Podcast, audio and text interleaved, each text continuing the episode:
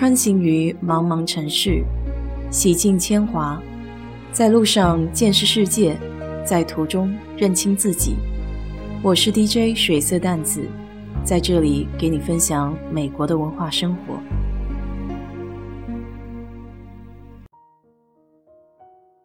上个礼拜有听友给我报了个喜讯，他侄女儿收到伊利诺伊大学香槟分校的录取通知书。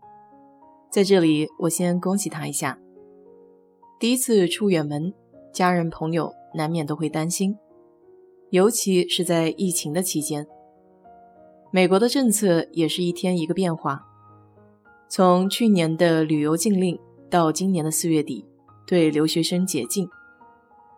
要注意的是，这项解禁只针对开学日期在八月一号之后的情况，并且。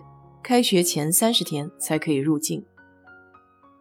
对于二零二零年三月九日之前已经注册的在读学生，有有效的 F 一或者 M 一签证的，二零二一到二零二二学年继续选择线上课程，可以继续留在美国境外学习，也可以再次入境美国。但对于二零二零年三月九日之前还没有注册的学生，如果二零二一到二零二二的课程都是线上教学的话，那么是不能入境美国的。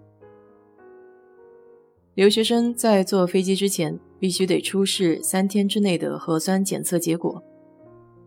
如果曾经得过新冠的话，还需要出行飞行前九十天内的康复证明。首先得注意的就是这个三天之内的核酸检测结果。如果是直飞，那比较好计算。比如广州白云机场直飞美国洛杉矶，航班的时间是周五下午一点钟。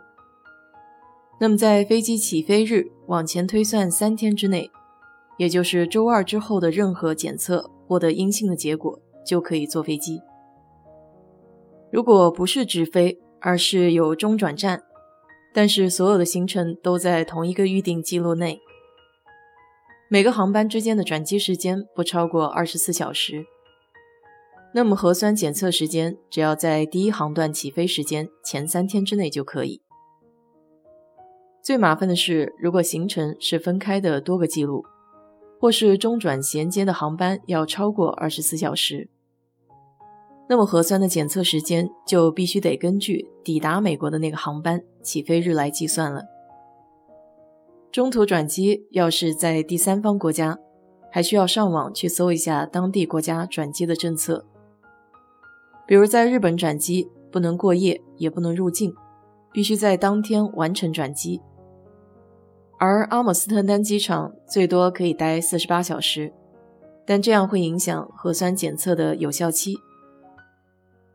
所以在选择机票的时候，一定要考虑周详。第一次来美国的话，我建议还是一切从简，直飞比较好。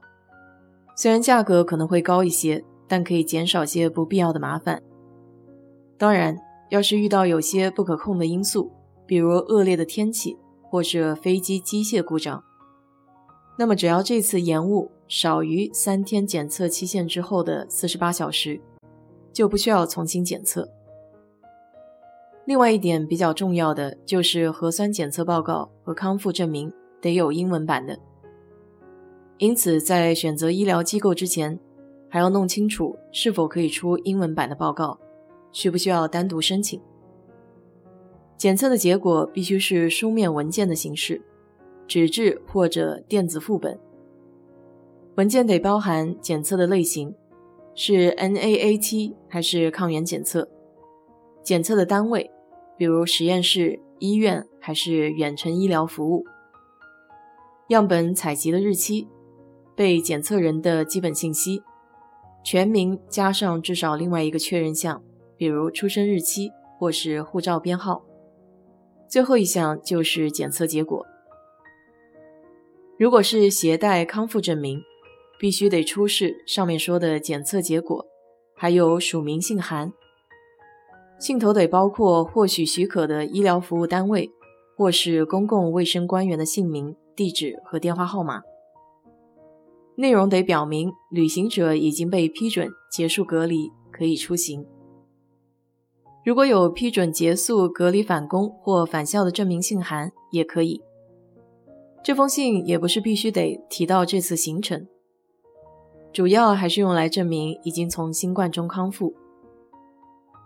国内还有一个出入境健康申报，可以通过微信小程序填写基本信息，估计在机场应该会有相关的提示，内容大概两分钟就可以填完，生成一个二维码。海关扫码通过。美国的疾病控制中心建议入境美国之后，三到五天再次检测新冠，并且在家中自行隔离七天。如果选择不检测的话，那么建议在家自行隔离十天。关于行李的话，网上有很多留学清单，可以自己搜搜看。一般的行李箱标配是二十八寸托运。二十寸登机，再加一个双肩包。根据以往的经历，看自己学校所在的城市华人多不多。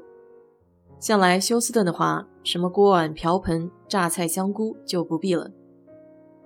当然，要是觉得想省点钱的，也无可厚非。